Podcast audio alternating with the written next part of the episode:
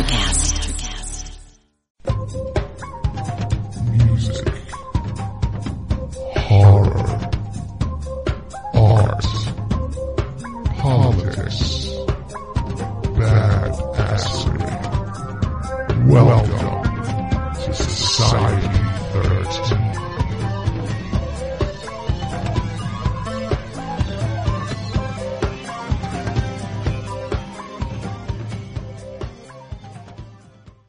To see something really scary? You bet. Music, horror, art, politics, and overall badassery. Welcome to Kettle Whistle Radio For Real. on Society 13 Networks.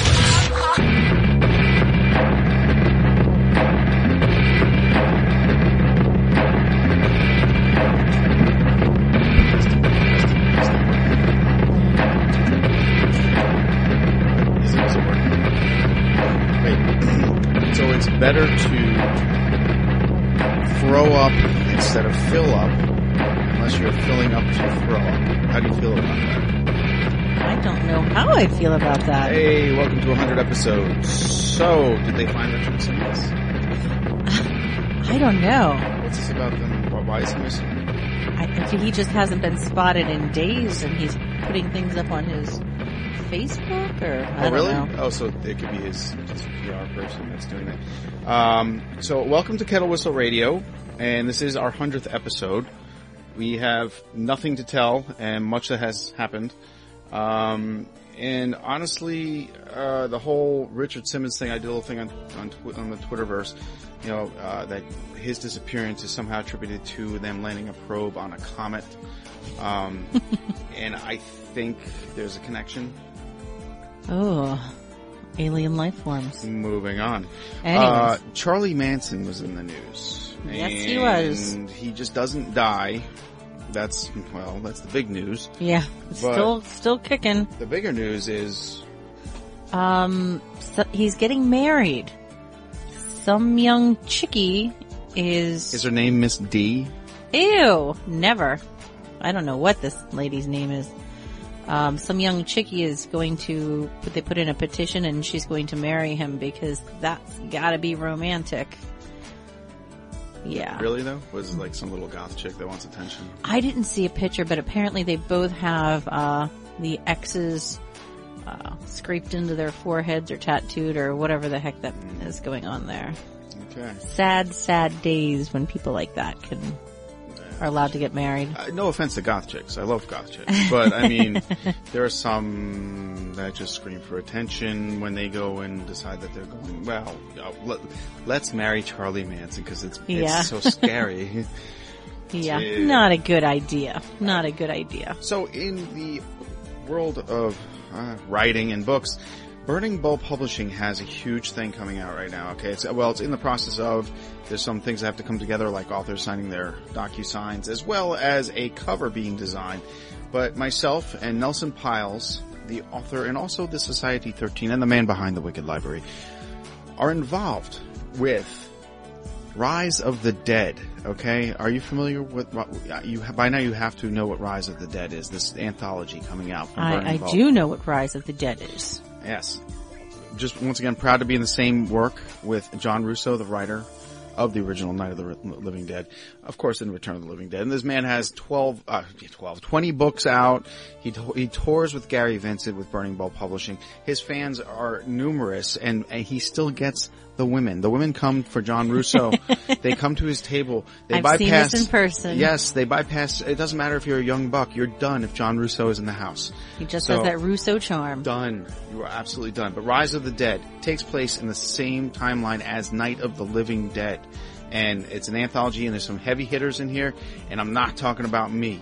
Um, but, um, my story is kind of nifty. Uh, I'll give it nifty. And It's pretty nifty. It has to take place in the timeline of Night of the Living Dead, which was uh, 67 to 69, I believe, was the timeline they gave us to work with.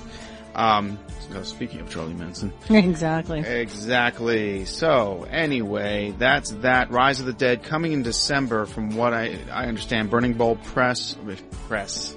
Me and Nelson, Ooh, it's a you curse. did it. Gary knows that we say it, it's Burning Bulb Publishing. Burning Bow Publishing. www.burningbulbpublishing.com. Take it, take a look at that site, dude. There's a lot of good writers there. Dudes, I should say. Um, Godflesh has a new album out. That makes me happy. Not too many other people. I don't care. Justin Broadrick is a genius. And if you want to write scary, scary stuff, I almost said scary shit. If you want to write scary shit, listen to Godflesh. All right, it's the most ambient, gothic, somewhat, I want to say industrial, but it's metal, and it's just the best stuff to write. I mean, it, it's like you are basically writing. If Frankenstein was alive today, he'd be playing Godflesh in his laboratory. Oh, Yes. And the new album is just amazing. I love it, and that's all there is to it. Uh, now it's time for thank yous. Being a hundred episodes old. 100 episodes. I want to thank Christopher Walken for Christopher Walken has been stalking us. I love that. That's fantastic. You'll be hearing from him later, I think. Um, thank you to the Razorblade dolls. Yes, they are defunct right now, but they're not done because Scarlett Razorblade, or now Scarlett Carpenter, has a new band that's coming together, and we're going to be playing some of his stuff later. But they were responsible for the first intro to Kettle Whistle Radio, and they let us play their stuff. And of course, they were the soundtrack to Cary Hill's Scream Park. And of course, we have Cary Hill here tonight. Yes, we do. Yes, we do. One of our first guests ever. One of them, One of them. not the Not- first. No, He's not close. the first. I kind of alluded to him that he was the first, but we had a musical guest before that too. Wings of Armor.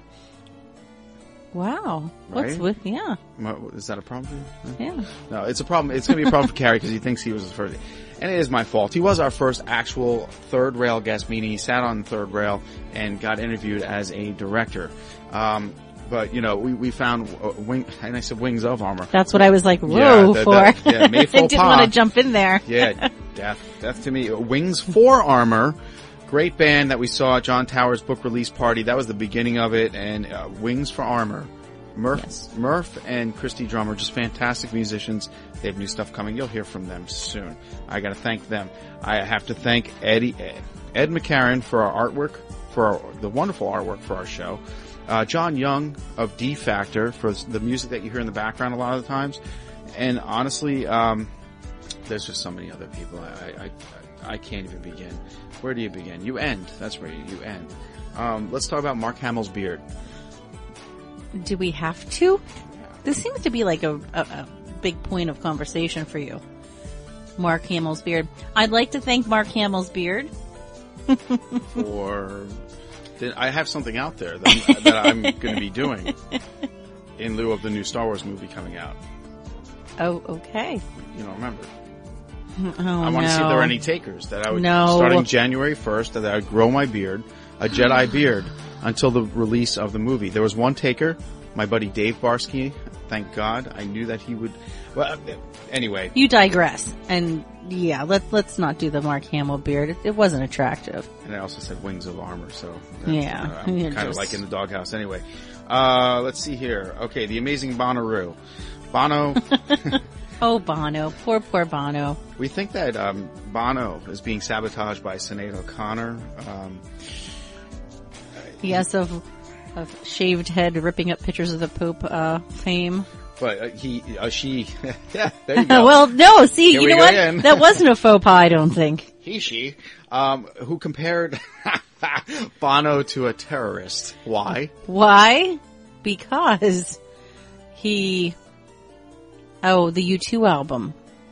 It was downloaded onto iPods without people, Force, force fed download. without people knowing. It just kind of automatically downloaded. It was some deal they had, but apparently, act of terrorism. It's an act of terrorism on your iTunes account. Shut up, Sinead. Oh God. You know, and, and how is she sabotaging Bono? How, how is she relevant? That's true. Oh, Ah. But you know, here we go again. You know, she stuck the spokes in the spikes of his bicycle in Central Park. I hear. Not only that, she put that booby trap on the door to his airplane. Yeah. Boom! Tried to suck him right out of the air. She's out to get Bono, Bono's not having a good week. and I have a feeling we have a jump on that on South Park. I think we just wrote the script. Oh, South yeah. Um, all right, movies. Let's get. We always have to give up some movies here. The Possession of Michael King was an excellent movie introduced to me. Um, actually, it was at the horror panel at Rickard and Beagle Books where Tim Gross was talking to me about it. The Possession of Michael King. Good found footage movie, but different. A guy filming his own possession. and yeah, and uh, the studio is now collapsing.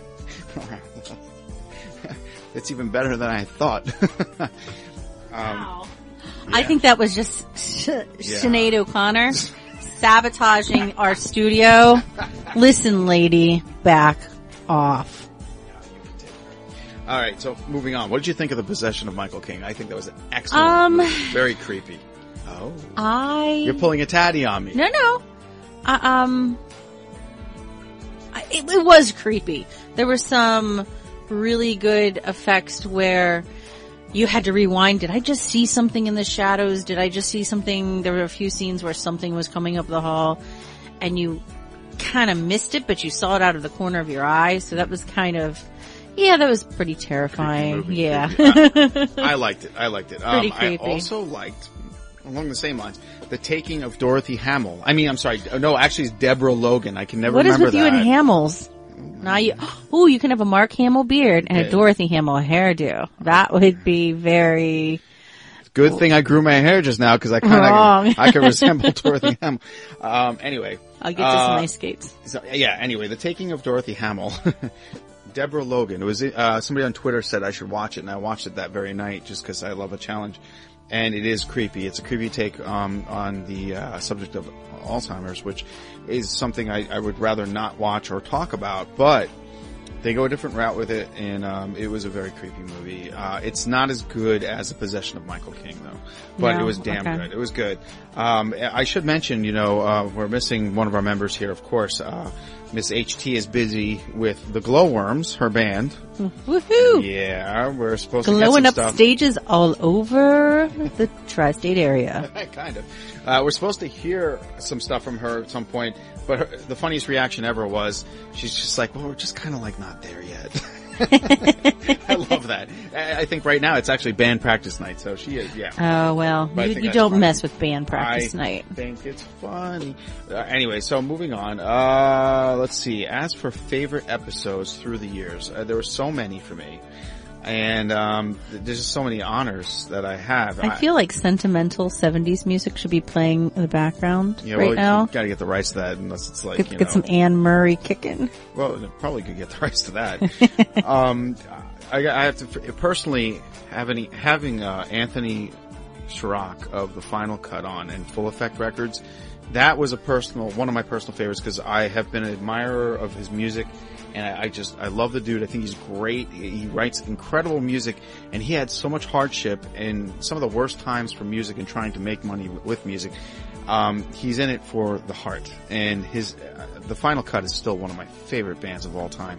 And Full Effect Records, l- let's face it, I got to play Faster Pussycat on this show, and that goes back to the '80s, man. And, you know that's fantastic. I got to play a, I got to They're play a great. mainstream, uh, passe '80s heavy metal hair band act that still is relevant. And I love Faster Pussycat, and um, I got to thank Anthony Srock for that. But mostly, I love listening to the Final Cut and talking to him was great. It's almost like talking. That's the music side, and then Cary Hill is the movie side.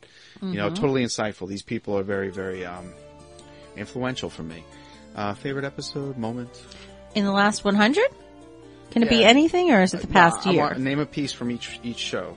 Oh, A. No, I, I alphabetized them. Um, actually, I think my favorite was having Chris O'Matic on. Chris And- I love the Chris O'Matic show, and we got to be on the Chris O'Matic show, and um, I, I got to I got to talk to Cardboardosaurus. You got to. Sweet. You actually dressed up like a Cardboardosaurus female version, right? Yeah, I Yeah. did because it was Yeah. a Halloween episode He of hasn't last been the same since, so best watch yourself. You Woohoo! ruined the character. Oh, But yeah, that was a good episode. Chris O'Matic was great, and I love being on the Chris O'Matic And show. the Omatics are fantastic. Guys, you gotta check, if you, if you like Pee Wee Herman, check out the Chris O'Matic show because it is Pee Wee Herman. It's a web series. This guy is hilarious and what he does with stop motion. Amazing. I mean, Amazing. The time it must take. I'm still laughing at the Lego Chips episode. I can't even handle it. I can't even handle it. Very cool. Um, let's see. I've got to say, anytime John Russo is on, I have a great episode because he kills me. Um, I love listening to him talk. I have actually been um, uh, hypnotized by him talking, and I forget to reply, or I I don't even know what to say next. So I just let him go. Uh, the Guarfest episode was hysterical, and we did that at uh, one of the shows we did this year. That was fantastic. Looks like you have some input there. Oh, um, the Days of the Dead in Indianapolis. That was one. That's on my list. of Yeah. favorite. Days of the Dead in Indianapolis. Gee, why was it one of your favorites? because I got to meet Bill Moseley. Not it was that. awesome. We spent an afternoon with Bill Moseley, and he was like hanging out with a big kid. It was fantastic. hysterical. It was a lot He- of fun. He was throwing shit at Tom Savini, and then he's playing. Uh, what, those kids were playing hacky sack, and he stole their hacky sack, and he, he sat in Ms. D's chair next to me in the convention, waiting for her to come back. Screamed her name across the entire convention, and uh, then he's playing his music for me, the Corn Bugs, which we're allowed to play. Yes, the And Corn Bugs. Spider Mountain is next. We're gonna be playing some, uh, definitely some Bill Moseley. Uh, that was one of my favorite Yeah, it was just a But- really great weekend. There were a lot of really cool people that we met. We met uh, Charles there, Charles, yeah. Moran. Charles yeah. Moran, yeah. Uh, oh, yeah. What a great artist. Yeah. Look up Charles Moran on my Facebook page, man. I'm telling you Um, right now, that's a guy you want to meet. Just a lot of fun. Great. He does great horror um, uh, prints. Just fantastic. But also, too, that same day, I got to interview Anne Bobby, who is lovely, more lovely in person than she is. And she seems petite when you watch Nightbreed. She's actually, I mean, she's pretty tall. She wasn't like a, like little. She's very good shape, wonderful, wonderful, beautiful woman. And the interview was amazing. If you want to go back, go back to Days of the Dead, um, on Kettle Whistle Radio. Listen to Bill Moseley and the Anne Bobby interview and the new, and that's very relevant because the new Nightbreed is out and it's expensive, folks. I know whose Christmas list that's on.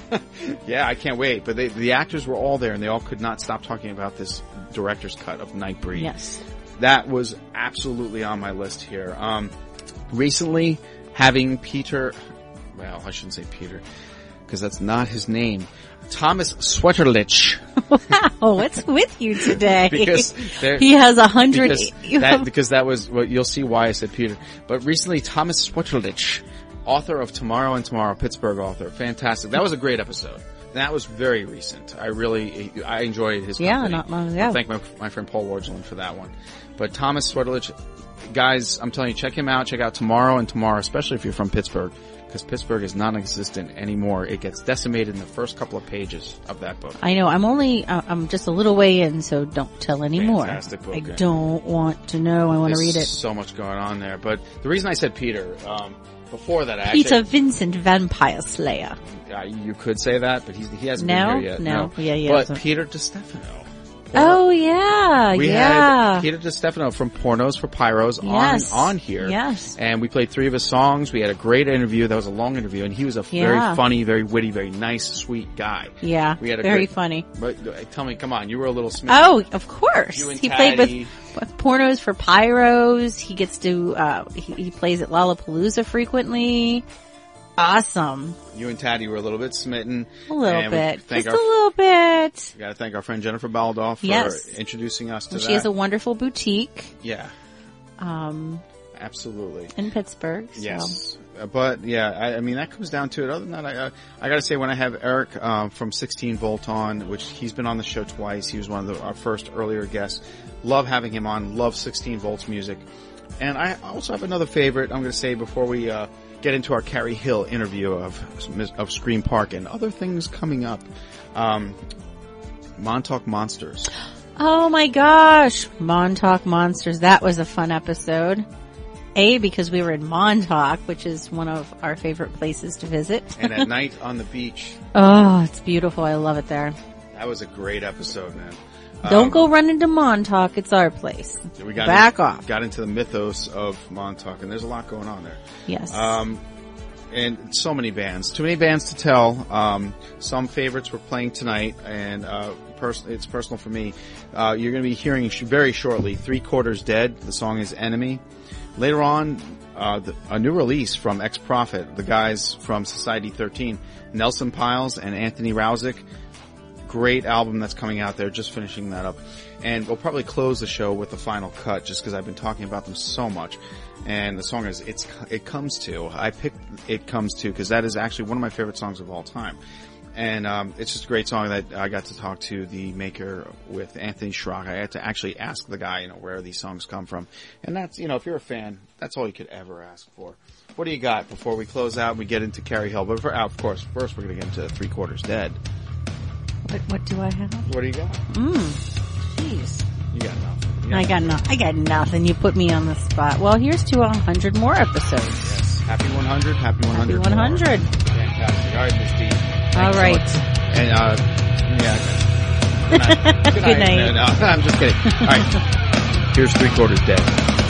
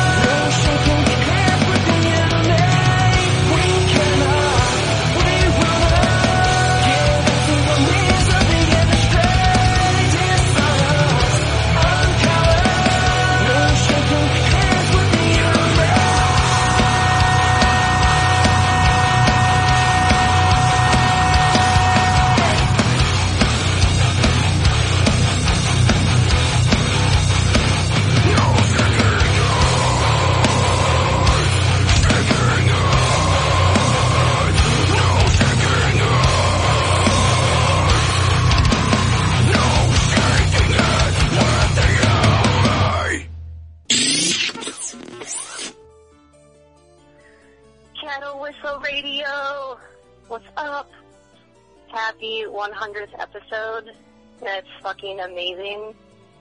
Um, this is Murph here from Wings for Armor.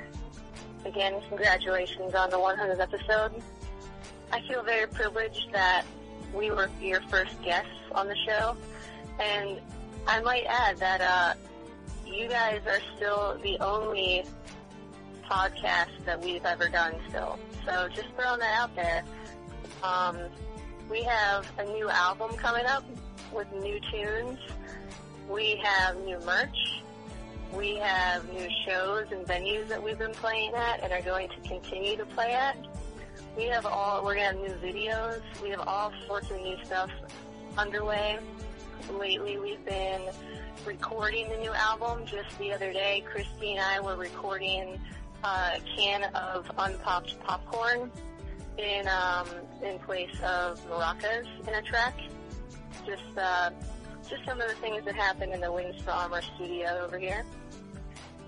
But we have some awesome stuff going on, and um, we can't wait to be on your show again, hang out with you guys, and uh, again, congratulations. We will see you at the rock show. I wanted to congratulate you on your 100th episode. But listen to me. It needs more cowbell.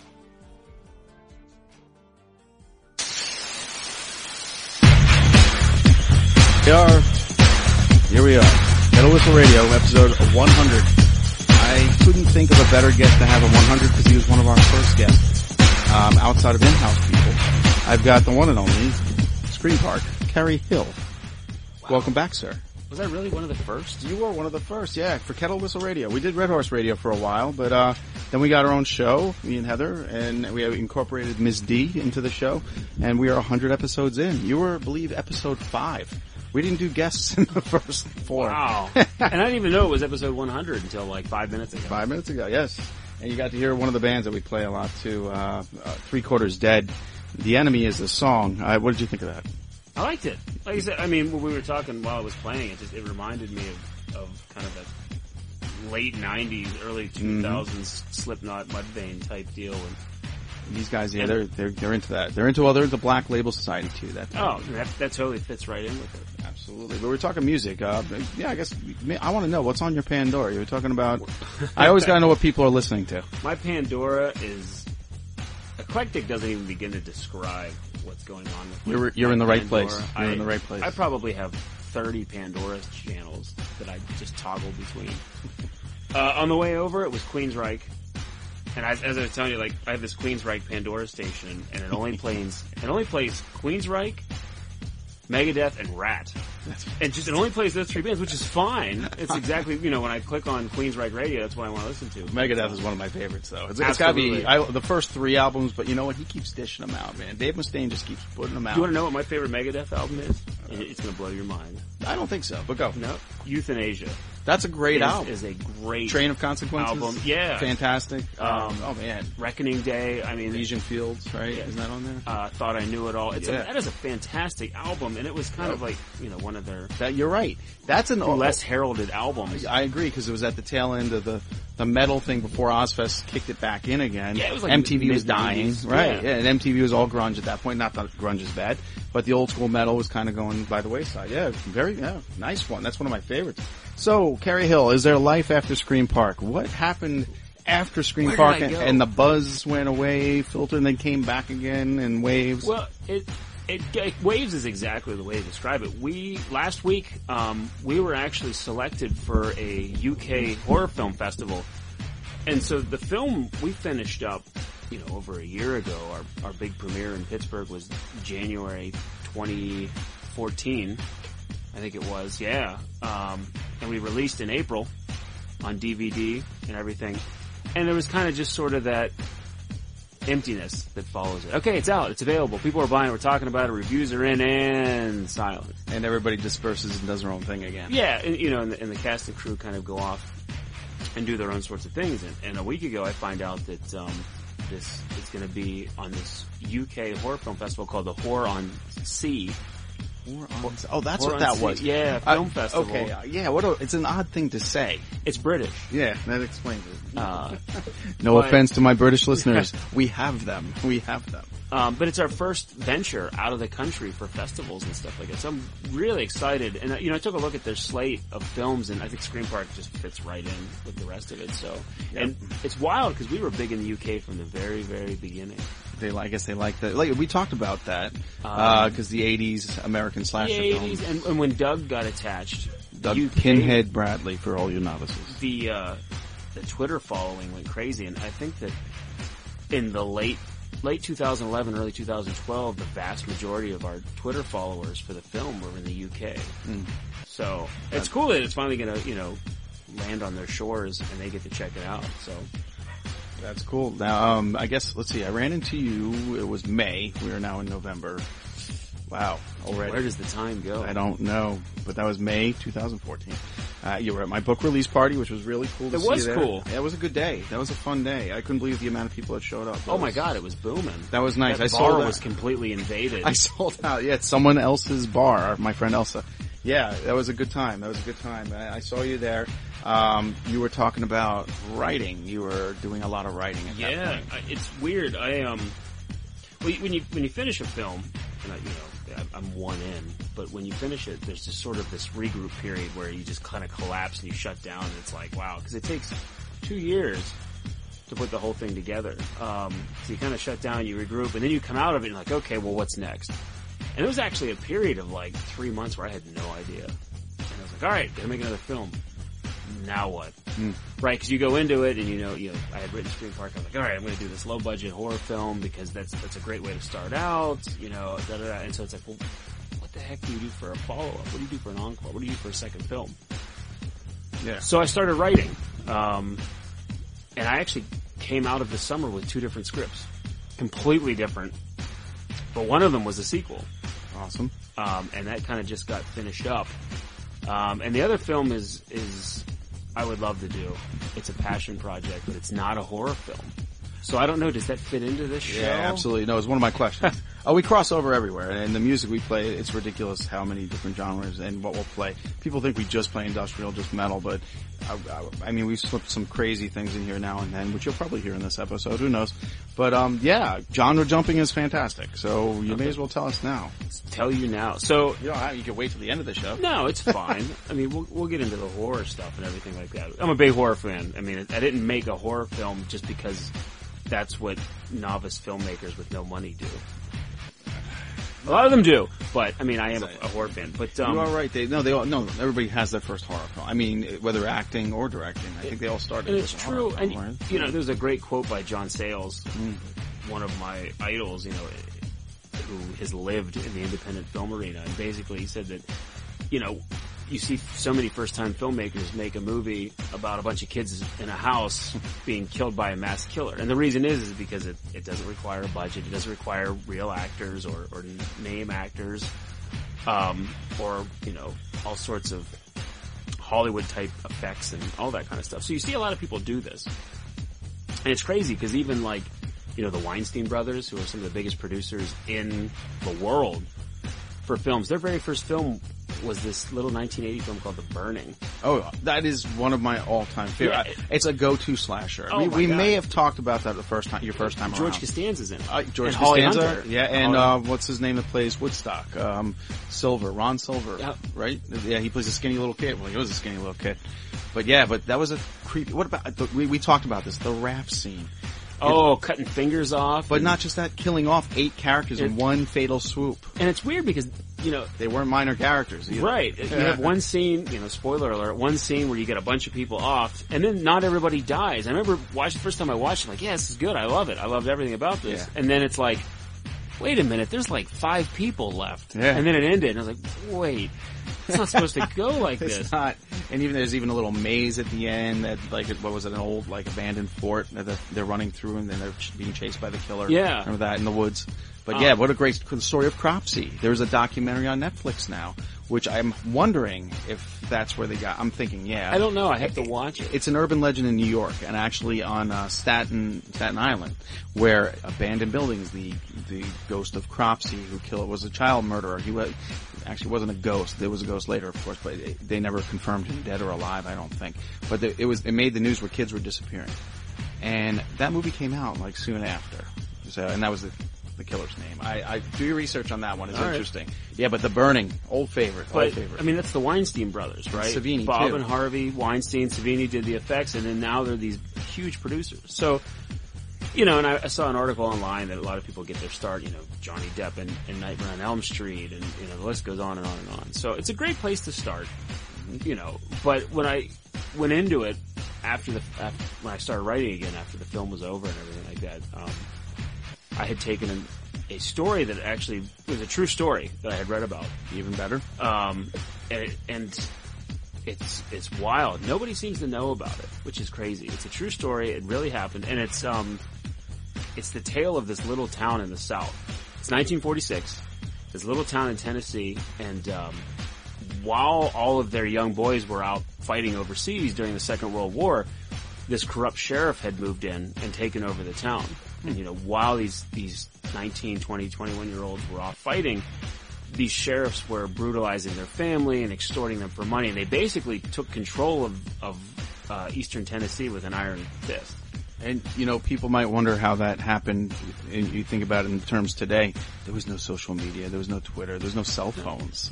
Uh, Things like that could get could, could go under wraps and in hiding for months, out years. Yeah, I mean, without anybody ever finding The out. The town's small. I mean, it's 10,000 people and, um, kind of cut off from the world. But these, these kids came home and they saw what was happening. So what happened was is they formed a political party. The, Hmm. the sheriff's election was coming up at the end of the summer and they formed a, a political party and they said, look, we, we're going to go about doing the American thing and, and we're going to vote and we're going to form a party and we're going to run against you because we don't want you to do this anymore, right? We don't want you to abuse and extort and, and it was bad. I mean, there were deaths involved and it- they were basically compared to the Gestapo, the sheriff and his deputies. Um, long story short, election day rolled around, um, and the sheriff rigged the election. He, they brought in 200 armed deputies and criminals from neighboring counties, from their crony buddies.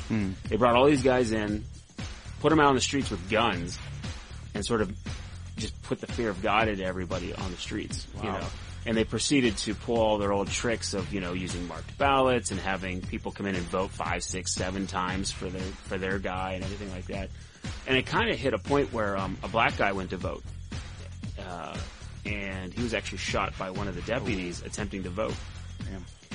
And then the deputy said, all right, that's it. The sheriff was like, that's it. Voting's over. We're done.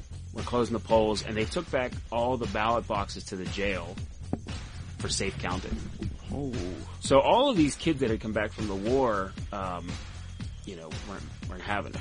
And so there was a small group of them that actually broke into the local National Guard armory, armed themselves, and they stormed the town to get these ballot boxes back and stop the sheriff. I mean, they, they had seen it as a last ditch effort to win back their town because if they lost this election, these guys weren't going away and they were, they had lists that they were going to round up these kids the next morning and get rid of them. So these guys were like, okay, this is it. This is the last stand. So they armed themselves and they actually stormed back the town and this firefight broke out for a day between 200 armed deputies and a bunch of World War II vets. oh my God! Um, Wow. And it got so out of control that the, the Tennessee governor was going to send the National Guard down, and they were going to intervene. Um, and this is where you know you get he said, she said, and, and the media didn't cover it very well, and it, you know it's one of those stories that you don't really hear about. But basically, it crescendoed when the GIs blew the front of the jail open with dynamite and stormed it. Um, and they won. They actually ended up, they got the ballot boxes back. You know, there were arrests. They, they rounded up people. But what happened was is that the town revolted after it. They said, okay, these, these guys are fighting all these sheriff, the sheriff and his men. They abused us for five years and they just lost it. And this revolt broke out. They were flipping over cars and they started stringing up people. They were, they, were, they had nooses and they, they set up makeshift gallows and they were going to start hanging all of the sheriff and his men. The Oh. GIs were like, they had to intervene again and they had to stop it. So they just spent a day in open combat against these guys. Then they had to turn around and protect them because the townspeople were going to start murdering people left and right out of revenge. How many were gunned down though during that? It was vi- um, there was, uh, it was violent. I mean, it, it goes back and forth into you know how many injuries there were, how many casualties. There was the, there's a small hospital with one doctor, and bodies were just filling up in this little hospital because they were wounded from both sides being taken to it. Oh man, Um, so it's kind of like Black Hawk Down in a small southern town in Yeah. 1946. how but- insane! Uh, wow. but I mean, ultimately, good prevailed. Um, it's kind of funny. They dragged all the ballot boxes back out into the street, and the sheriff and they counted the, the the ballots in front of the whole town, and the GI still won. Even with all the ballot box manipulation, with all the cheating, with all the crookedness, they still won. But you know, they had to take up arms to do it. Anyway, so it, it, it was an awesome story, and I found it in history books. I was like, man, how has there never been a movie uh, like this? So I Well, actually so- swept under the carpet for many Well, reasons, I guess. know. but uh, yeah, now uh, one of the things actually that happened sadly i think that is um, the parties that were booted out by the, the veterans actually took control years later and they sort of wiped it from the history books but i wrote a script about it um, and it's called the battle of athens and it's based on this true historic event and um, i think i think it'd make a killer movie the problem is is that you know it's set in 46 there's you know combat yeah. in it and everything. like. I just think it'd be really expensive. So the other script that I wrote over the summer was a sequel to Scream Park. It can be done on a, on a lower budget. I put a teaser out Um, about that. Uh, what we'd be talking about tonight. Yeah, so we can. I mean, y- you can pick away at my brain, and, and I may give things up, I may not. Um, I don't want to give up too much, Well, but uh, it's yeah, of course you don't want to give up too much. Uh, how much time elapsed between movies, between Scream Park one and two? two years. Okay, okay, that's important. Two Um, years. Well, so let's. Oh, you know, I have a really big question for you. I'm going to save that. No, I'm going to wait on that one. Um, do you prefer? I, I have to know this. Do you prefer the writing or the directing process after you've done both? Um, they're very, very different. The writing process you, you do alone. You, you lock yourself in a room, you put on music or whatever you do, and it's just sort of like it's you and all of your demons for months or however long it takes to write. When you're directing, it's much more like you know commanding a, a military unit. You know, you've got to you got to Yeah. stay on top. People have to get things done, and it's just very different. Coach, cheerleader, hands on. yeah, you know, damage control, um, you know, all that kind of stuff. But um, the writing is cool, but I, I really like the directing part of it because you're seeing it come alive. You know, when you write it and you have this, you know, stack of a hundred or so pieces of paper, you have a story, you have everything, and it's it could be anything. You know, sky's the limit Yeah. because you haven't cast anybody, you haven't done anything yet. You know, endless possibilities. When you're directing it, though, you know, you've locked in your actors, you've locked in your crew, and it's happening, but it's coming alive. And just, you know, the process of watching it become words to it actually happening, and then you go back and you look at the footage, and you're like, wow. Mm-hmm.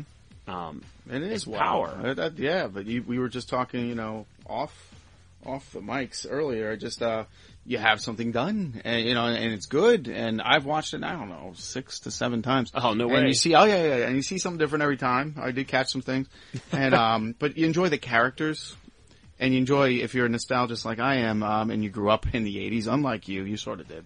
Um, but I was a, teenager in the 80s. You captured an 80s slasher, and that's kind of cool. It's cool to see a new one because the, the I, I, Well, a new what- version of an old thing. just rather. for my own sort of amusement, what was it that made it very 80s-y? uh, the characters, uh, cell phones didn't play a big part, which was uh, important to me. Right. Because again, And me. yeah, cell phones would destroy, could destroy most horror movies from the 80s and 90s and 70s. Forget it. I mean, again, it- Jaws. If Jaws, there was a cell phone on the on the, the Orca, the movie would have been over halfway through. you know? Right. So uh, cell phones, you know, there is that. It just it just it would have killed it. There, there was a lack of um, I don't know. Just the kids were believable. They acted believable in the scenes they were in. Um, they it wasn't like there's so many movies that insult the horror crowd by all right, three bodies are found, but let's continue partying. All right, no, the bodies aren't found. They're partying because they didn't find them yet.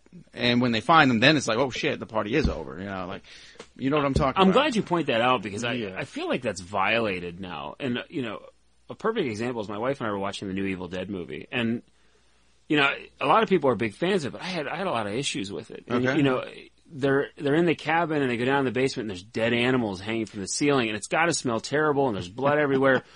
But then everyone just kind of forgets that it's there and they just go back upstairs and it's like, well, let's wait have a let's have an intervention now. it's like, well, right, but it's like, wait, Yeah. wait a minute, you know, I mean, obviously something bad was going on. There's dead animals and all that kind of stuff, and you're just like, you know, you kind of just forget about it. But That's a good point. The stink would have kept most girls out of there for the weekend. Well, but I mean, it's just sort of like, you know, something's not right. Yeah. You know, but I mean, all horror movies do that. You know, you're, oh, you're at the abandoned camp or you're at this or that, Mm-hmm. but just, it felt like it was really stretching. Yeah, yeah, yeah. If you watch the original, and it, I, this is a great movie, and people love it uh, for the nostalgia. Is of course, um, what's it? Uh, the summer camp. Um, oh, oh, help me out here. Uh, oh. It's a newer film? no, no, no. We're going back early '80s. How could I forget? They made four of them.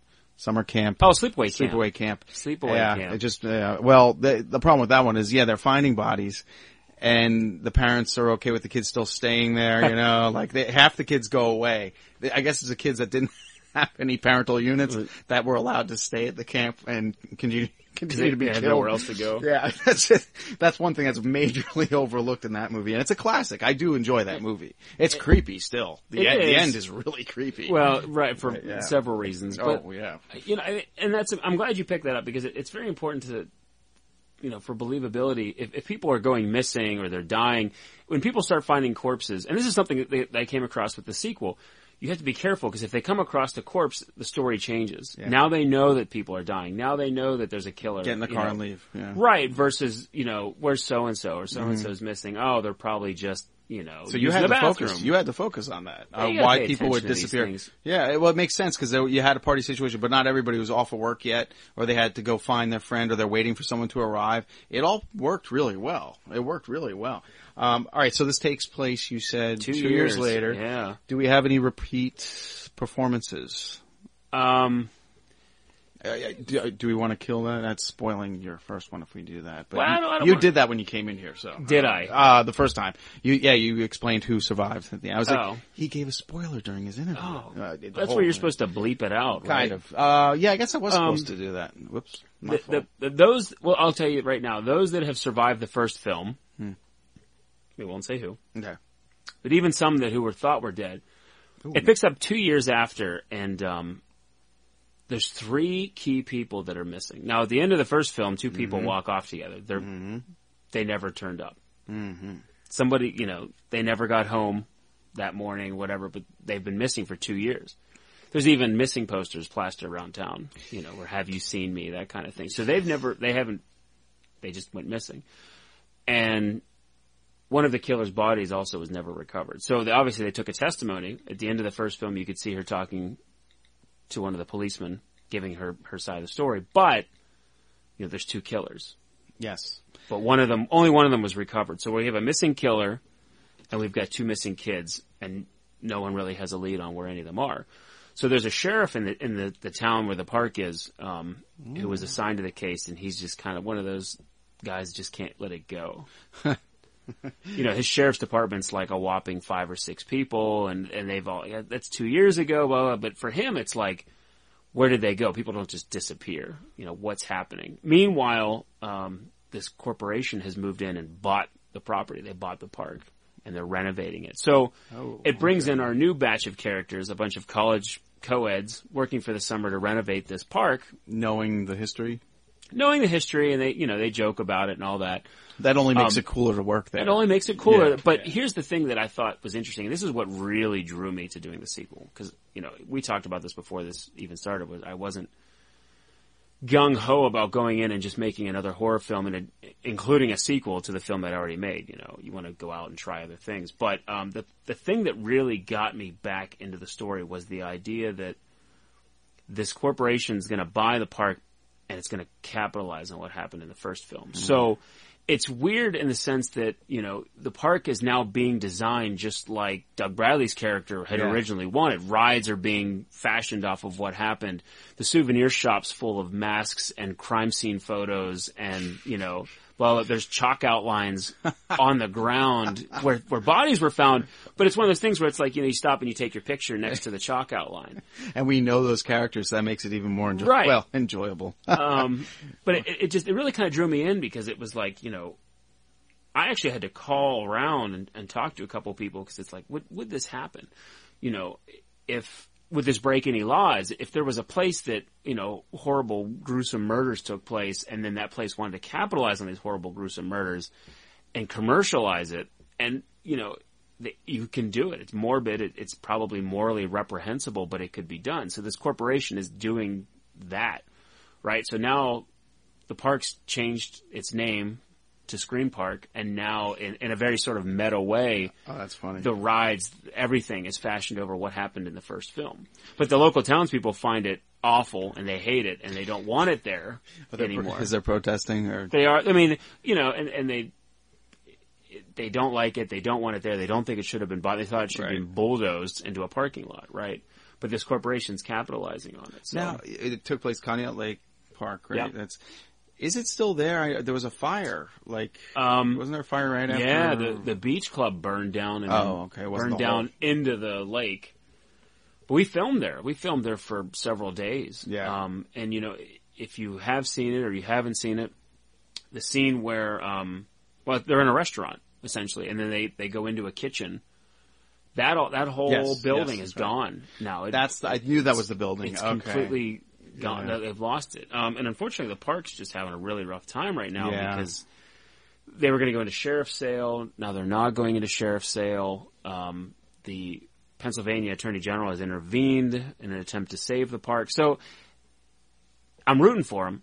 Absolutely, and it's it's a landmark. At the same time, it's like, well, what are we going to do if we're going to do a sequel? What park are we going to use? What about you bringing the park back with these movies? You think of some popularity. Some people, there's always nostalgists that want to go and see or go to the park because they saw the movie. And it- It, Absolutely. seems like that would have regenerated it something. was it was pretty cool, you know, for our media campaign when the first film was being made and when it came out. There were a lot of people posting on our social media, and it was like, "Oh my god, I remember that park! I went there as a kid." Um, I live in you know Indiana or Wyoming or whatever, but I used to go there as a kid, right? And they'd go onto our Facebook page and check out the photos, and it would be a lot of reminiscing. Um, I wish that I had that kind of power where we could save the park and you know, it's like Field of Dreams at the end where there's cars lining up forever to come see it.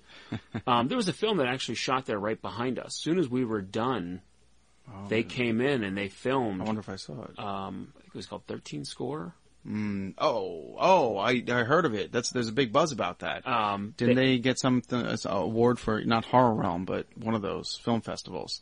Uh, well, most well, well received or something, and I can't remember. I haven't had a chance to check. I, I'm not even sure if it's out. I've heard good I mean, I haven't seen it, but they followed us right behind me. We we moved out, and then within a couple months, they had moved in and they were filming. I did. I did a review, and I had um, for the first time I had Alicia Marie on for her other movie that she just did, Uh, Meltdown. Yeah, yeah, Yeah. Did you watch that? I haven't seen it. I no, unfortunately. I mean, it came and it played locally. Um, and it was actually there was a festival that Scream Park screened with it. I Mhm. it was out in Somerset. And I, Yeah, I yeah. was booked that weekend. Um, I've actually been working on another project as well. I forgot to tell you. Oh. I, I was gonna get. I knew there had to be some other stuff. ah, just go. I haven't had, I haven't had a chance to um to see it yet. No, but Alicia's great.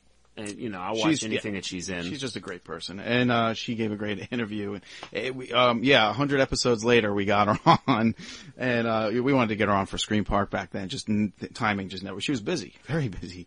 Um, it, it was good to have her on. We had her, and I'm going to get the director for Meltdown on, and um, hopefully, oh, uh, one of Rosinski's guys that is in it. Um, forget his name now, but uh, MC Pink. Yeah. you know what I'm talking about. Yeah, yeah, yeah. Yeah, he's he's. I love him. Uh, I think he play. I think his name's Lance. Uh, I can't think of his last name. He's gonna kill me now. But I'm supposed to get them on here at some point too. Uh, all right, so I got into the actors a little bit. Um, I, I so plot. You kind of told me a little bit about the yeah, plot. and that's that's the general it sounds like it's, setup. but- it's almost reinventing itself Well- because uh, you got a parallel going on there. That's kind of cool. well, I mean, it's a sequel, right, to a horror film. So it's like, how can you mimic the first film or, or self-referentiate the first film, but it be completely different? The thing that I will say is that I had a lot of fun with the sequel. I said, if I'm going to do this, it's going to be off the wall. Um, Wait, are you going to do the uh, double the body count thing? Uh, I it's probably more than double. Oh my At this god. point, yeah. I mean, again, I started having fun with it. It's mixing genres. It's not just We got a roll of Ferris film. wheel. It's um. Oh, rides come apart. oh, I knew that was coming, Yeah, man. um, That's an '80s thing too, man. Yeah, oh, absolutely. The movie Roller Coaster. You ever see that? No. Made for TV. Yeah. Well, all the big shebang happens in the beginning, and then they avoid. No, it. I saw that. That Yeah. wait, they actually it was a real amusement park, and they actually the roller coaster they set fire to it or something Mm-hmm. at the beginning. I didn't know that was what it was called. goes off the rails. Yeah, and kills everybody on board. But then they uh, are able to thwart it. So everything that was horrible just became uh, ABC TV on a Sunday night. Bummer. Yeah, big bummer. They, uh, yeah, it lost it, but it is it's still popular because that showed at prime time, and they have all these this roller coaster full of people going off the rails. Uh, I was wondering if you're going to go that route because that's expensive. it's well, it is, but I mean, Spoiler. the the the script as is had. I mean, it's so many different things. It's more than just. It's not just a slasher film anymore because I don't want to just kind of go by the numbers. But I mean, it it mixes in. It's a slasher, but it's got other genres grafted onto it. It's got the detective mystery. It's got that sheriff that refuses to let go, and you know he's digging. He's there's, there's an investigative side to it. You've got a whole new batch of kids. Um, you've got weird things going on with the corporation and the park, and there's even a, a, a splash of science fiction. I will say it. There's a splash of science fiction involved in the film. Very cool. Um, really? Yeah, I and I can't explain it without giving really away can't. a big chunk. Right. If No, you yeah, want, yeah, you no, can- no, no, we'll no. shut the mic off and I'll tell you. All right, we're going uh, to do that anyway. We're going to take a break, and I'm going to find out something that you guys have to wait for. All right, yeah, let's uh, let's play a tune. All right, we'll get back to you in a little bit with Cary Hill and Secrets to be Spilled. Secrets of Scream Park Two. Hi, Dave. This is Big Tony, the Prog Squatch, host of everyone's favorite progressive rock podcast, Prog Watch. Just wanted to say thanks for uh, playing our song this week, and congrats on your 100th episode. Uh, here's to 100 more. Take it easy, man.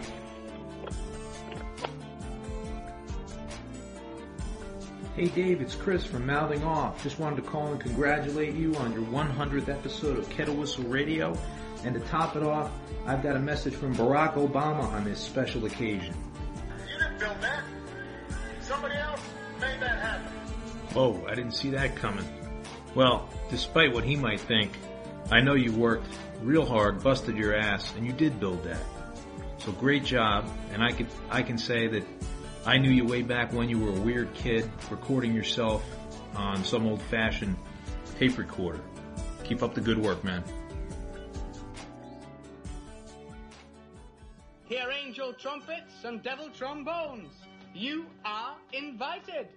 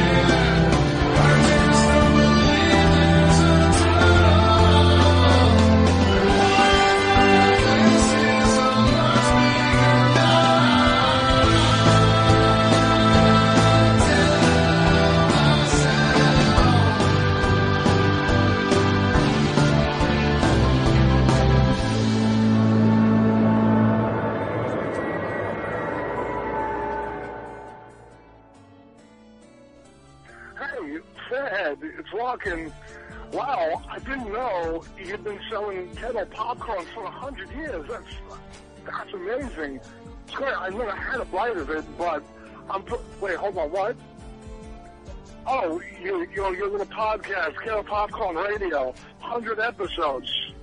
Big deal. I live in a mansion, Trick. What are you doing with your little pod show? Well, congratulations. Now I gotta go kick Pyles in the balls for making me call you. Have a good fucking day. You want me to chime in? Yeah, you can chime in. Actually, we could both chime in right now. Are we going to talk about Ebola? Yeah, Ebola. Nah, actually, um, Ebola flakes. Um, did you hear about Phil Rudd? ACDC drummer. Almost, almost got busted for hiring a killer. You didn't hear about No, this? I apparently I've been exonerated. There wasn't enough evidence, touch. but yeah, the drummer for ACDC, uh, apparently, uh, he, he got busted for drug possession and hiring a hitman. That was in the news. for the purposes of. We don't know. Uh, we No don't- one knows? No, yeah. Well, they probably know by now. Uh, we just I don't have that right now. But yeah, if you don't know, then uh, I'm going to move on. Uh, did you hear about Robert Plant? Ripped up an eight, uh, well, 300 potentially 800 million dollar contract to get back with the other three guys signed up. When I say three, Jason Bonham signed up. Okay. Okay. I was going to say. Yeah, yeah, yeah. Did Well- they unearth the corpse of John Bonham? No, that's going to be your job. Uh, That's going to be a great movie one day. But anyway, no. Robert Plant ripped up the contract, and I'm thinking he just can't hit the notes anymore. Why else do Is you he still? him? Is he still solo? Yeah, well, yes and no. I don't know that he's really touring anymore. But he, the idea was 35 dates. That's all they had to do is 35 dates. Zeppelin, 800 million dollars was the max. And that might have been just Robert Plant, but I know he was at least getting 300 million dollars. Ripped it up in front of the promoter. So, so he's kind of a dick about it too. Yeah, and I, I don't, I don't know. Is, is it? You think it's because he hasn't hit the notes? Is it Jimmy Page? Is it? What All I mean, yeah. well, here's the thing. You know, on the same topic, I'm a little geeked. It's not going to be the same. I know it's not going to be the same. But Pink Floyd's supposedly getting back together. Pink Floyd's one of my all-time favorite bands. Nick Mason's dead. You know, which is sad that you'll never get the original lineup. But the Right. fact that Gilmour and Waters are willing to chat and sort of get together, you know, That's a big deal. album, I'm I'm geeked and I'll, I'm there. But there was um there was another band Was it David Lee Roth and Van Halen? Oh well. I saw that return with with the uh, what's his name, you know, Wolf Blitzer Van Halen there, who was playing bass, and yeah, he was a good, sure, the, the- you know, the, the kid, uh, but you know, I'd rather see that they brought back, you know, I just can't believe that they ousted, um, what's his face, you know, with the Jack Daniels guitar. Uh, he, he wasn't allowed to come back. Mike, what's his Michael, name? uh, Um, Michael that- Anthony. Yes. Yeah, lots of brain farts tonight, man. I don't know what's going on here. You know what? It was a the alcohol. bad work week. Bad work week, honestly. But yeah, yeah. So uh, yeah, that, I saw that tour. It was good. It was good to see Van Halen and David Lee Roth and Van Halen on the same stage. Eddie Van Halen getting along, but and Alex, but nah, you know. Is Eddie still functional? Yeah, he was good. He was good. Oh yeah, I'm seeing Ace Frehley this weekend. Oh yeah, Saturday night. Man. Yes, because I, I I'm not a I'm not a huge Kiss fan. I say that on the show a lot, but I love the Ace. The Ace, I I'm a fan of him, not the other I like two Kiss. guys. I like. Uh, I mean, Peter Criss is awesome too, but I I can't do Paul and Gene. There's something about that money making machine just bothers me. I actually I had the opportunity to meet Gene Simmons, and um, but it was going to cost me a hundred dollars, with the opportunity for five hundred dollars to have him sign my guitar. Okay, Um, give and take. pass. Moving on. What's next? All right, so uh, let's see, what else did I have for you here? Uh, there was one little thing here. Oh yeah, yeah. Well, Richard Simmons is missing. What is that about? Is he now the lead singer of Led Zeppelin? I don't know. This could uh, turn into something by the time people listen to this, though. But he is missing right now. What's his name? Went, went missing too. Um, couple months ago, they found him in Canada. Who was that? Oh, it was um, uh, the radio DJ. Um, Oh. Rick Dees. Yeah, what was that about? Was it Rick? I think it was Rick Dees. The Disco Duck. Uh, in the top 40. Yeah, he, he disappeared. I think they found him in Canada. I think he died, actually. Oh boy, nah, not Afterwards. good. Not good. Not good. Well, this show has taken a turn. It, oh, it usually does, but that's only because you topped it off off air. I got the entire story to Scream Park too. Um, Oh, see now people are going to be flipping over cars and, Yeah. and angry and missing links. beating on your door I didn't, demanding yeah. I didn't want spoilers, but I definitely got some twists. So what do you think? I mean, so Oh, it not works. not to tease, It not works. to tease the audience. What do you think, Dave, in, in terms of? I'm already in line. Um, you did answer the question about doubling the body count. Now I can see how you're going to do that uh, within a couple of takes. I mean, it's. But it's not just going to be chop up. Right. People show up. Oh my god, what's going on? They're chopped up. They're dead. It, it all builds into this big ending where it's. the big ending is great, and the opening is even better. I like how you're opening it, and just a little bit of comedic thing that happens that I can't talk about, but uh, yeah, I really, really like all of it. And in the end, I can't imagine that, what, buckets of blood, buckets of blood. a very large effects budget, most likely. Um, you know, I and I just I wanted to take on this film differently. One, I wanted to have fun with it. If we're going to do a sequel, it's got to be bigger, badder, and and and better. Um, and it's just got to kind of come out of the gate swinging. Yep. You know, the first film had that slow burn, that building, that um, you know, meet the characters, but introduce the killers and all that kind of thing. And you know, a, a lot of the reviewers and the bloggers and stuff like that kind of had a beef with it. Some people really got it. Some people got that sort of because a lot of '80s horror movies start like that. They got that slow burn going and things like that. But this one's just going to come out of the gate, and you're just going to have to hold on. Yeah. Well, no, I, I can't wait.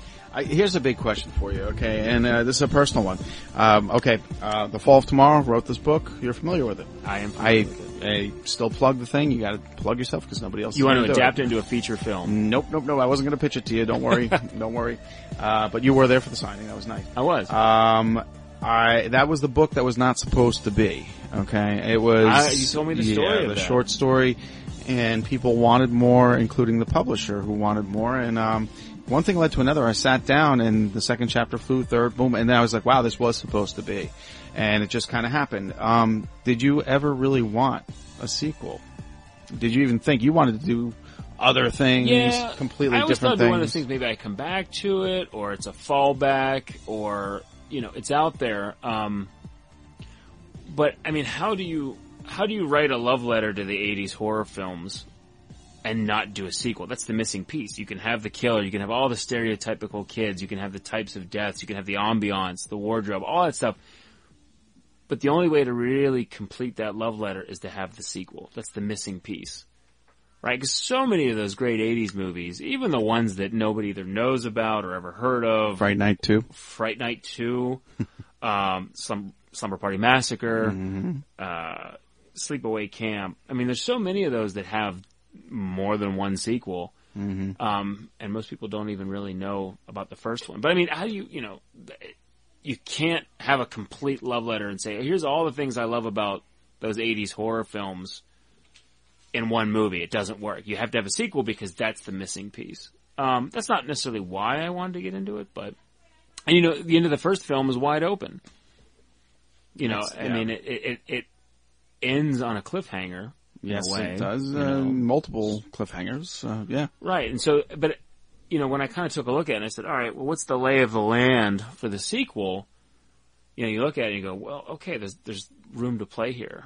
You know, there's, there's things left hanging. So, I mean, I could have done the Halloween 2 route where you literally pick up the moment right. where the film ends. Right. Didn't want to do that. I'd, I'd like to have that gap Yeah. where there's just like, you know, it's been two years and you have got all the characters in the film in the sequel referring to things that happened in between Mhm. to kind of get the audience caught up. I, I hate when there's sort of this scrolling text where it's like, well, here's what you missed. Yeah, right.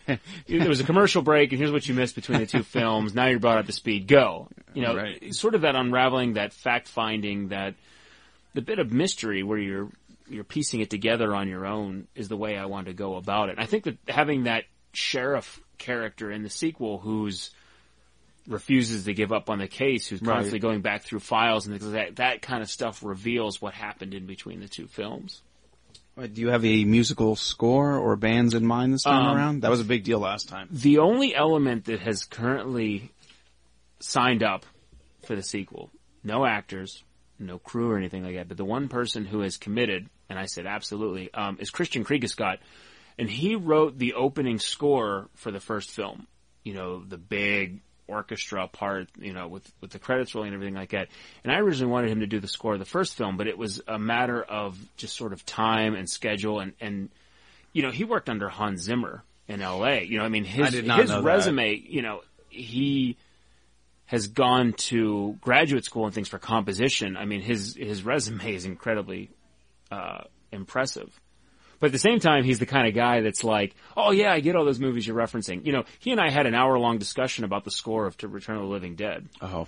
Which is fantastic. And he's a huge fan. So he said, you know, Uh, all right, well, you're that's gonna- one of my favorites. Oh, we'll By get to far. that. Oh yeah. But he's currently in New York, um, living his dream, and he's he's composing and and he's doing music production and things like that. But he said, you know, hey, look, if you're going to do another one, I'm on. I'm, I want to do the score this time. We'll do the whole thing, right? So he's going to have an orchestra, the whole shebang with synth and all that other kind of stuff. But he's going to score the whole film. So right now, there's a script and there's Christian. So we have a script and a composer. Wow. All right. So, Um, all right. You do have baby out. steps, one one piece at a time. But um, in terms of other music, no, I mean, I, I, I liked, I liked a lot having produced music in the first film, Razorblade Dolls. Um, Yeah, they're missed. I feel I, you know, I, I was busted up when I heard that, they, Yeah. that they split up, but I, I feel like I'm still in their debt for for willing to let me use their music. I mean, I just I.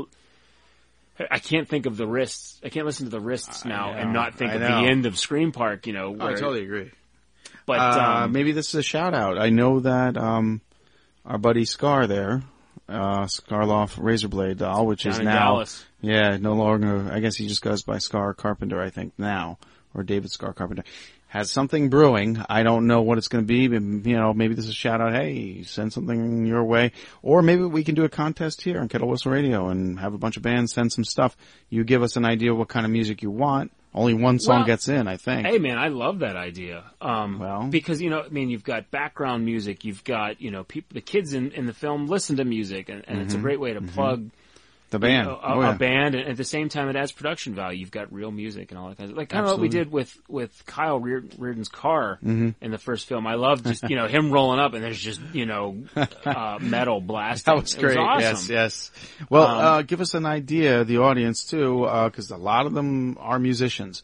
What are you looking for? Uh, no country. All right, no, you're a metalhead, but you're kind of nostalgic '80s metal, I but good bands. Um, uh, you're not you're not poison your Queensryche, correct? I like, oh, I like Queensryche. Uh, like Operation Queensryche. Mindcrime is one of my favorite albums of all time. Oh, that's a great album. I mean, if you want, A lot of people say that that's sort of like, oh yeah, you know, that's like, oh, you like No. the Beatles, you like the White Album, so if you like Queensryche, you like Mindcrime, but Mindcrime. I saw the tour three times. They Uh, were and I- incredible. When they were all together and on it, they were incredible. it makes me sad that Geoff Tate's not part of it anymore. Yeah, I I'm can't. done with all. When the bands start breaking up, I'm kind of done. Well, they with them. lost DeGarmo and Yeah. all, anyway. You lose him early. They lost him early too.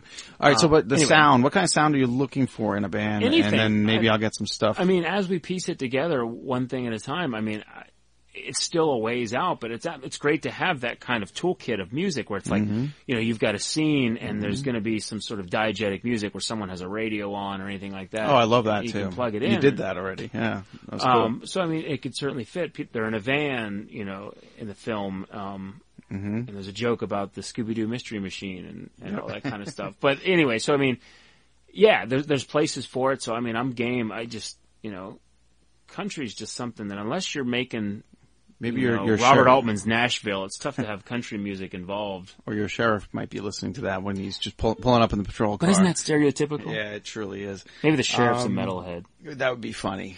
I see. I didn't get the age of the sheriff yet, but um, yeah. So the, we're, you're open to punk rock, industrial, and old Sure. school metal. Everything. Uh, what about Or death metal? Rock. I mean, anything at this point could totally all right. fit in. you Um, hear that, guys? It's open.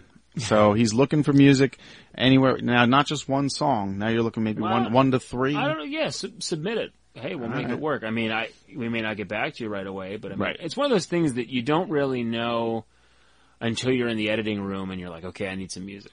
and you got to give the okay to play it on Kettle Whistle Radio.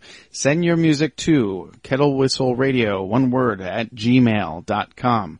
And that's where everybody sends it. I got so much music to play, I can't even play it all. But yeah, That's well, great. maybe, yeah, maybe we could figure something out there. I, maybe it'll be something we already got. We'll see. But yeah, it's open right now. The forum is open, so think about it, guys. Um, Hit me up. Next question. We were Let's do talking about okay, what other type of horror movies would you like to make other than a slasher? You were talking about uh, the documentary, or the, well, sort of documentary, but The no, you're, historical but what film. other horror movie? Would, uh, we we talked about cryptozoology once. Are you into monsters at all? I I I. What kind of monster? Are we talking like Godzilla? Are we talking like Open- Creature from the Black Lagoon? Well, that's one of my favorites. Um, yeah, I mean, a monster movie could be interesting. I just, I mean, where do you go with it? And, and that's the same thing with zombies. You know, would I make a zombie movie? Sure, if it's a good enough story or something that's that hasn't been done. Why tread Mm. the same path? I mean, zombies are huge.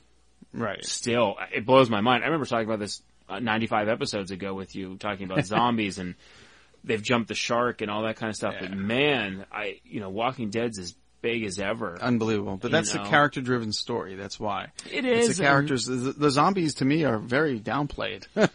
it's it's always the evil people versus the good people and the characterization of the good people, which is good. Uh, but we cross the line there when it becomes what I call the caveman theory.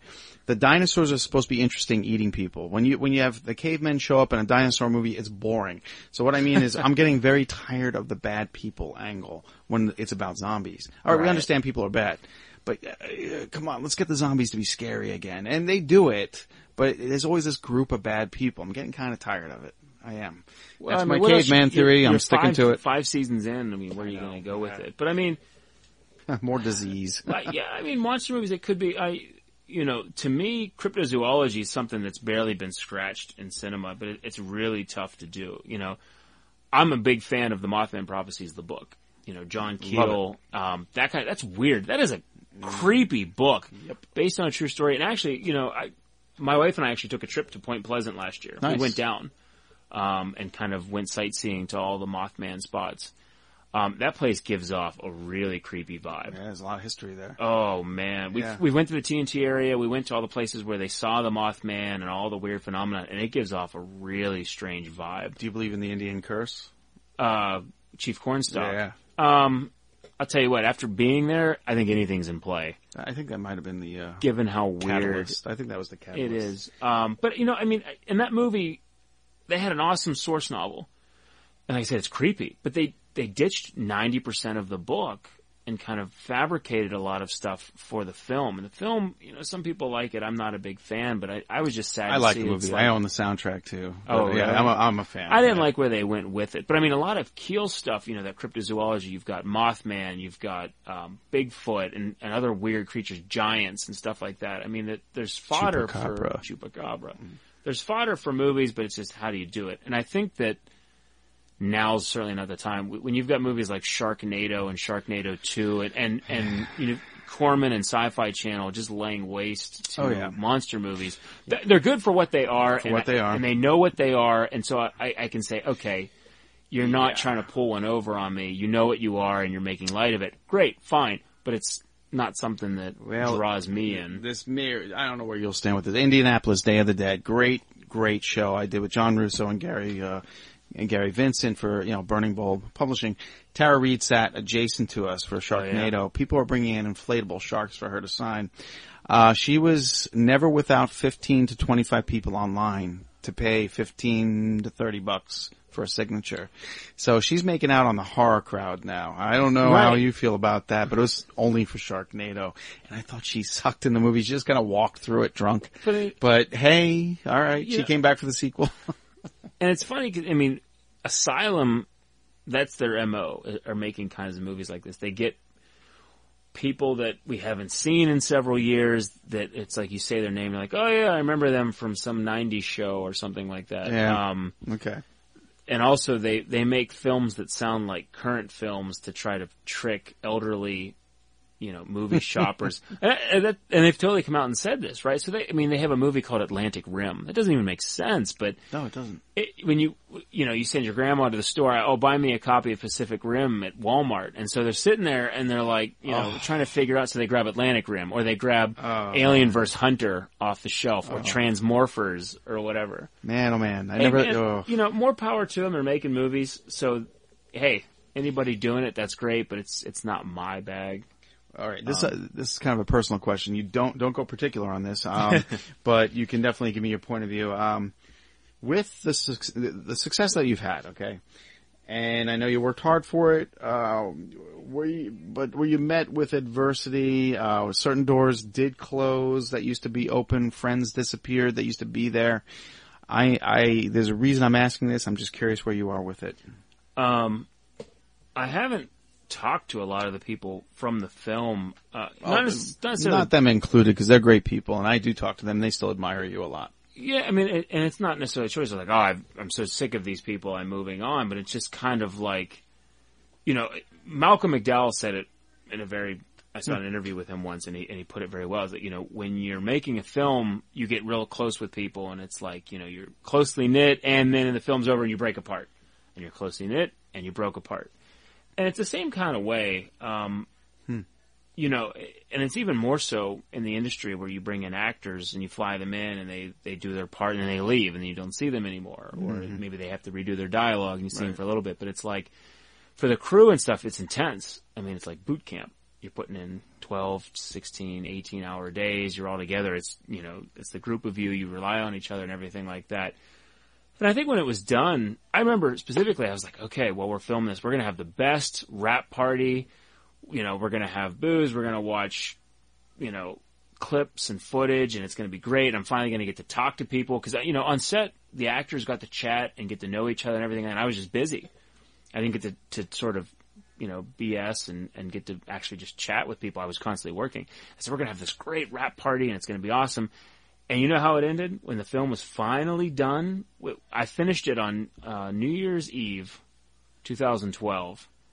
It was finally to the point where it was like, it's done, it's finished. And I finished it with a bottle of champagne by myself. Oh my god! Because it was like, it went on and on, and you're in post production, and then you're editing, and Scott Lewis and I were spending so much time every night just putting it together and making sure things a bottle together. of champagne with yourself. Right, and it was the point right, where no, it was like my rap that. party was a bottle of champagne by myself. I believe that. Where it was just sort of like, okay, well, you're probably did it. decompressing too. Yeah, I mean, next time, but I mean, it's one of those things. It's a it's a learning process. It's the Mm. first film. There's going to be mistakes. There's going to be fallouts. There's going to be a learning process involved with it. And so you have that sort of idealist. Oh, it's going to go like this, and it's going to be great, and we're going to do this, and then this, and instead, it's just sort of like, as long as you keep the mentality of I'm going to do whatever it takes to get this done, Mm. and then you kind of figure out how that works, and then you know you kind of bowl through it, and then Scott and I and and uh, Liz Rischel were like the last three people involved with the editing and the score and everything, and then at the end, even when Scott was done editing it, at the very end it was just me. And I was like sort of the last one standing with this final, finally finished film and a bottle of champagne. I was just like, all right, it's party time. That's classic. Here we go. Um, but that's the thing. I mean, the education involved with making that first film is so invaluable. I mean, I, I can't even begin to put it in words. You know? have. You have done it tonight. So you, you go into the next film and you're like, okay, now I know what to do, what not to do, who to get, who not to get, who, who to make sure you have involved and, and what to do. And, you know, and we'll get that rap party. We'll get a better film. We'll get a more professional film. You know, you'll take it up a notch. And I think that anybody who's a filmmaker that does that, who can grow from film to film, whether their first film is atrocious or unwatchable, who literally can grow from film to film, you know, my hat is off. I, I admire you because it's all about taking what you learned in the past film and apply it to the next film. I read an interview with David Fincher um, at the beginning of the month, and he said that basically he had no idea what the hell he was doing until he got to Benjamin Button.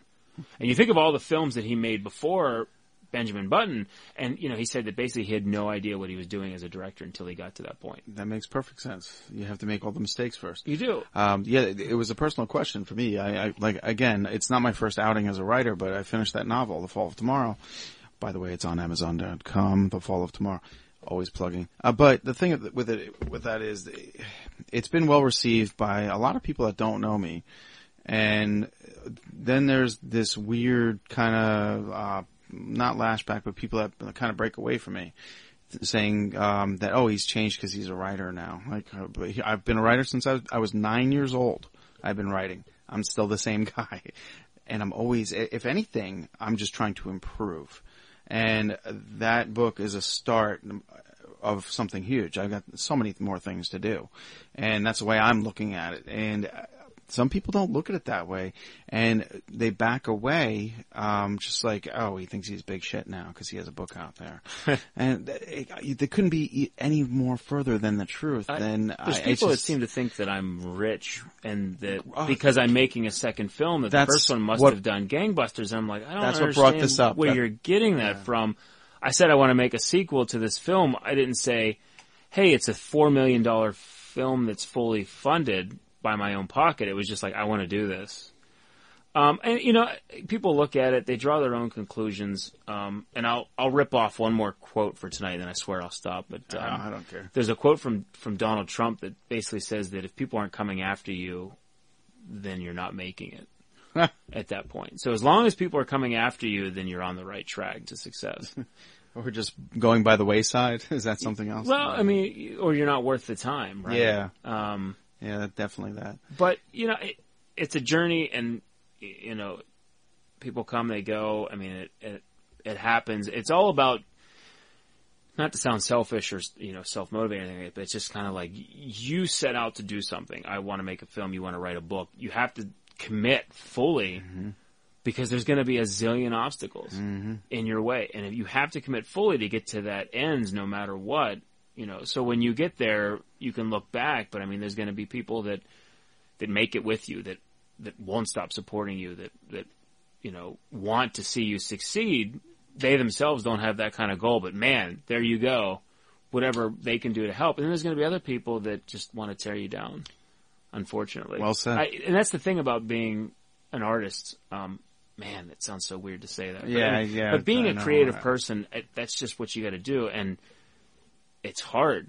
You know, if you if you were an engineer or you were a scientist and you go in every day, you go to the lab, you, you work with facts and numbers and percentages and all that kind of stuff. It's easy Hmm. because there's always things to back it up. There's data. But when you're an artist and you go out and you create and you design and you you build things, you're at the mercy of anyone else. Someone someone could come in and look at your writing and be like that's stupid. You don't know what you're doing.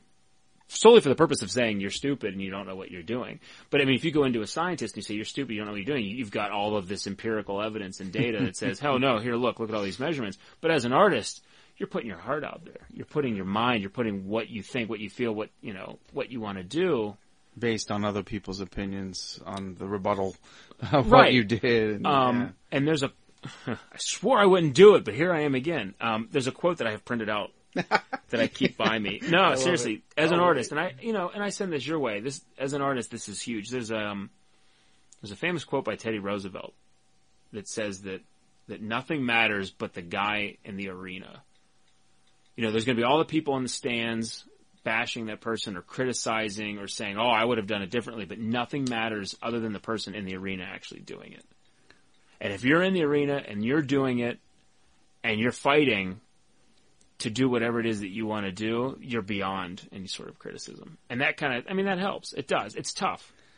It's beyond Because you, because as a, as a creative person, like I said, you put yourself out there to criticism. And that's why a lot of people won't do it. They're creative people, and I hate that. If, if someone tells me they're creative and they want to write a book, or they want to make a movie, or they want to paint, and they, they're afraid to do it, it hurts me physically. And so it's like, go do it. What's stopping you? I say it all the time to people. Go, go do it. Um, there's, there's a fear of failure. You know, it's like, so what? It is that. Yeah, I think. Yeah, that might be the biggest one. And we have a big age gap between me and you, so it's kind of like yeah, kind of spanning decades here of uh, advice. But you, uh, for me, yeah, I'd die if I wasn't able to get my thoughts out on page. And uh, you, know, you said it before when we were just talking out in the living room. You're like, uh, what, what did you say? Just like uh, the creative, you, you'll bleed to death, or what? You'll There's bleed a internally. Well, no, or- there's a physical pain Physical. involved with being a creative person and, and not being able to express yourself. You know, if you work a nine to five job or you work a mundane job and you can't come home and express yourself creatively, it, it, it brings about pain and it's tough. I mean, I, I worked for Apple at corporate and I had a job that so many other people would give everything to have. You know, it, it's a job at a prestigious company where you're actually influencing product that's coming out. But I was so unhappy. Mhm. I mean, I had made it. I had left Pittsburgh. I went to California. I was I was working with Steve Jobs. I met him twice. I didn't know that. Yeah, and I you know I work with these guys and all the top engineers in Apple to help influence this stuff, and I was miserable. And it wasn't because of what I was doing. It was miserable because I wasn't doing what I wanted to do. Because there was no creative. I wasn't writing. I wasn't filmmaking. It wasn't anything like that. So I, I quit. I left. I came back to Pittsburgh to do it, to make a film. And you did it. And I did, yeah. You really did. You had something to show for it that's substantial. Um, I, on that note, um, like, how do you feel about like, you know, like movies, uh, movie distributors, like, with the indie artists, Netflix versus on-demand movies? Were you, you haven't been on, uh, you were on demand, weren't you? Uh, Verizon Fios on demand, Yes. iTunes. You can rent on iTunes and um, Google Play Store.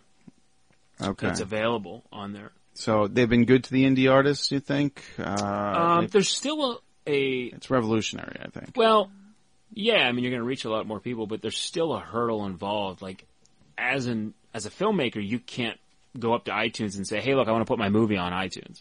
Will you please distribute my film?" There's a Mhm. barrier.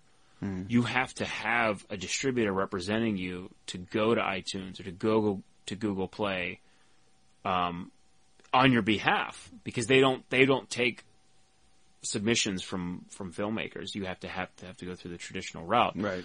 And then not only that, but you have to clear hurdles. So the distributor will take your film and then iTunes says, well, we have a third party company that, that will make sure that there's quality control for what we're putting up. Mhm. So you, not only as a filmmaker do you have to have a distributor, but the distributor has to then go through this third party that has to clear your film to actually make it up on, onto iTunes. So there's a process involved. I think it's great, and there's a lot of filmmakers that attempt self-distribution, um, but it's really tough Yeah. You know, there's there's websites out there where if you make a film, you can put it up on this website and people can pay a few dollars to watch it, and as the artist, you recoup ninety to hundred percent of it, and that's great. Mm.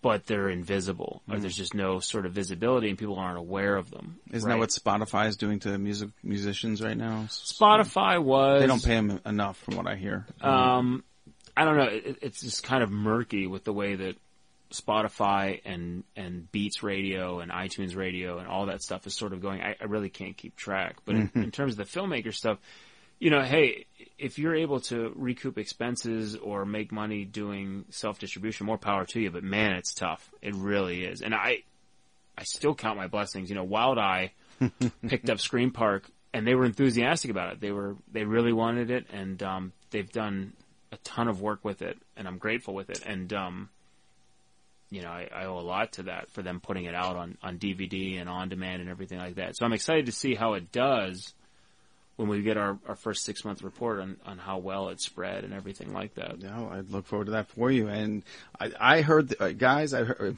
girls, uh, folks, friends, and fiends. I have to be more specific. Um, I heard the whole movie, just uh, talking with the minus a few things, and I cannot wait to see this thing, this sequel of yours. If this comes to fruition, it's going to be amazing. Um, yeah, I really look forward to it. Now, are you doing? I have to ask you: Are there a couple of scenes or something you shot in this one you didn't get to do in the first one? You were Um, chomping at the bit to do that. there was a didn't- death scene that was in the first one script that we weren't able to do, and it was limitations because Conneaut didn't have the kind of ride that we needed, and there was a last ditch effort to film at Waldameer Park on Lake Erie because Waldameer had the ride that this death was involved with, and unfortunately, Wald- decapitation tilt a whirl or uh, no, better than that. Oh, cool. um, it involved swings. Oh. But it was a great death. It was actually my favorite death in the entire first script. Hmm. But um, we couldn't do it.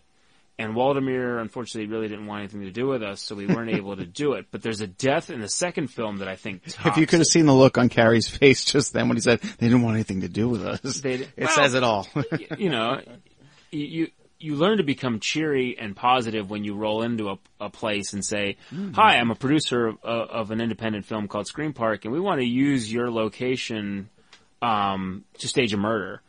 And so at that point, the person either kind of gets white faced or runs screaming or starts laughing at you and like, "Get the hell out of here." Um, so there's a lot of that as, as a as a film producer, but um, Conneaut was game from the whole thing. Yeah, okay, Cool. sounds good.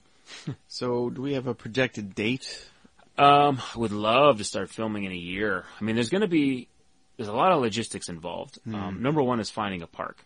You know, we talked about Conneaut's plight and Right. and uncertainty.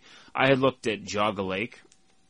Um, they've been closed since 2007, but the facade is still there, and they've actually got some really cool buildings. But uh, it's in such a state of disrepair. I don't know if they'll let us in. Um, but finding a park is step one, and then of course financing it. The Hmm. the second film's going to have a, a higher budget because there's more we want to do. Um, you know, we want to be a union film if possible to bring in, you know, union crew, union actors, and things like that.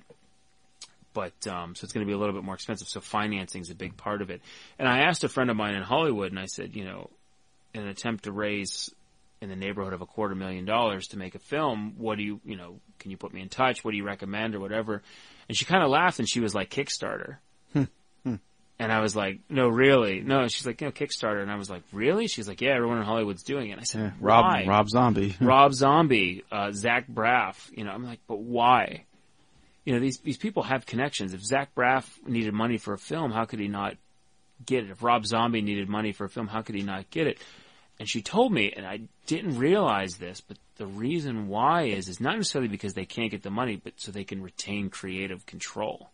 Wow. So what happens is with you know with somebody like Rob Zombie, we know Rob Zombie can get the money to make his film. We know that he has the means either for his own money or to to go to you know the studios that have put out his films. But what it comes down to is creative control. When they Hmm. start to put money in and they say, or you know, all right, we'll give you this much money to make your film, but we want to see X, Y, and Z you're now beholden to that. If you want the money to make the film, you have to meet those demands. But it, with Kickstarter and crowdsourcing, and you know, we were very successful with it for the first film.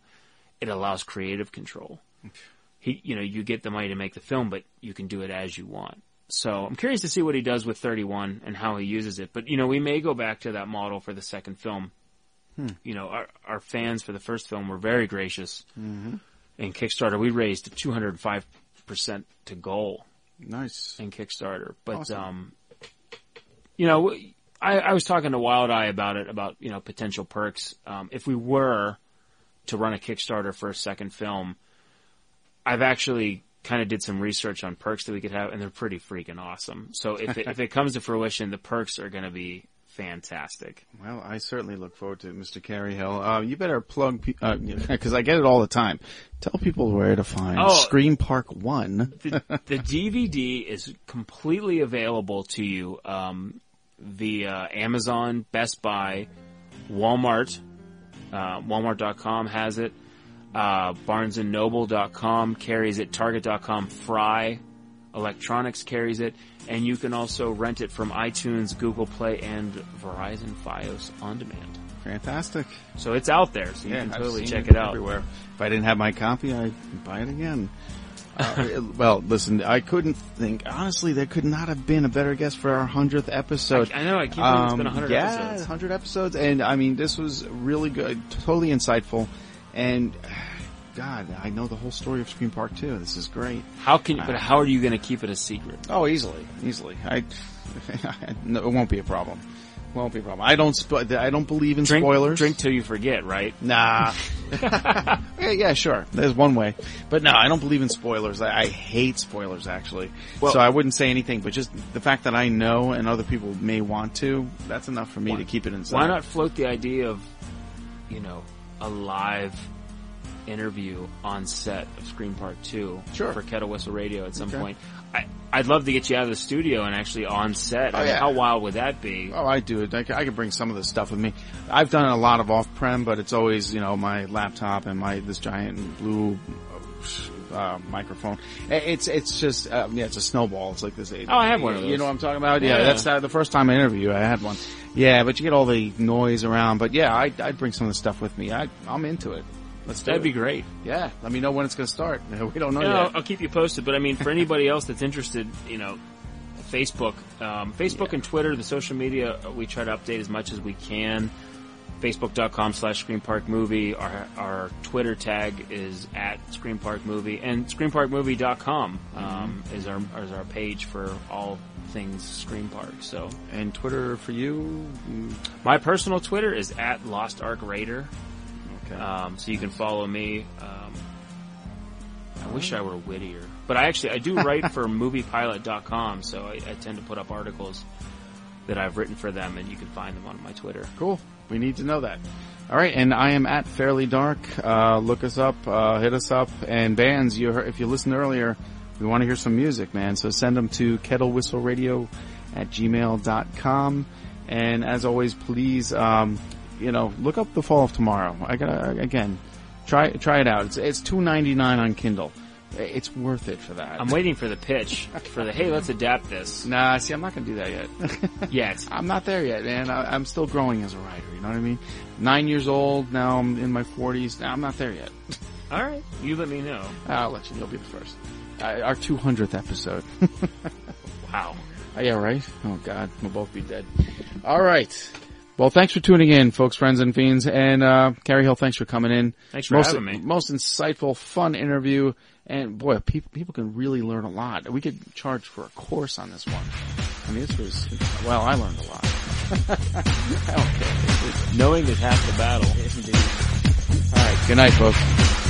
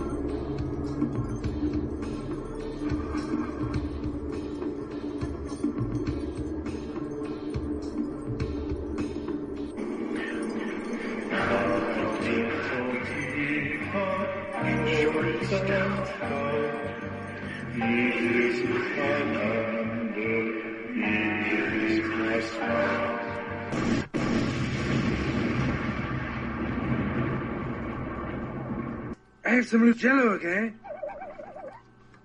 Okay, well, that settles that. Hey there, fabulous souls. I'm Stephanie Baklaan. And I'm Eden Alpert. And we're the hosts of the brand new podcast, Unapologetically Fab. Get ready to join us on an amazing and real journey as we dive into life after 40 and own it. We're all about changing the narrative, leaning into who you are, and living a life by your own design. Join us as we embrace life unapologetically and redefine success. This is Unapologetically Fab, an Electric Cast production. See you there. Electric Cast. Hey, it's Tim from 50 Years of Music with 50 Year Old White Guys, the comedy podcast you had no idea you needed. Join Ben, Jeff, and me as we continue our musical road trip back through the years and around the globe. See, just when you thought all white guys were like Joe Rogan, you come across three educators trying to remember when we were cool. 50 years of music with 50 year old white guys. Electric acid. Electric acid.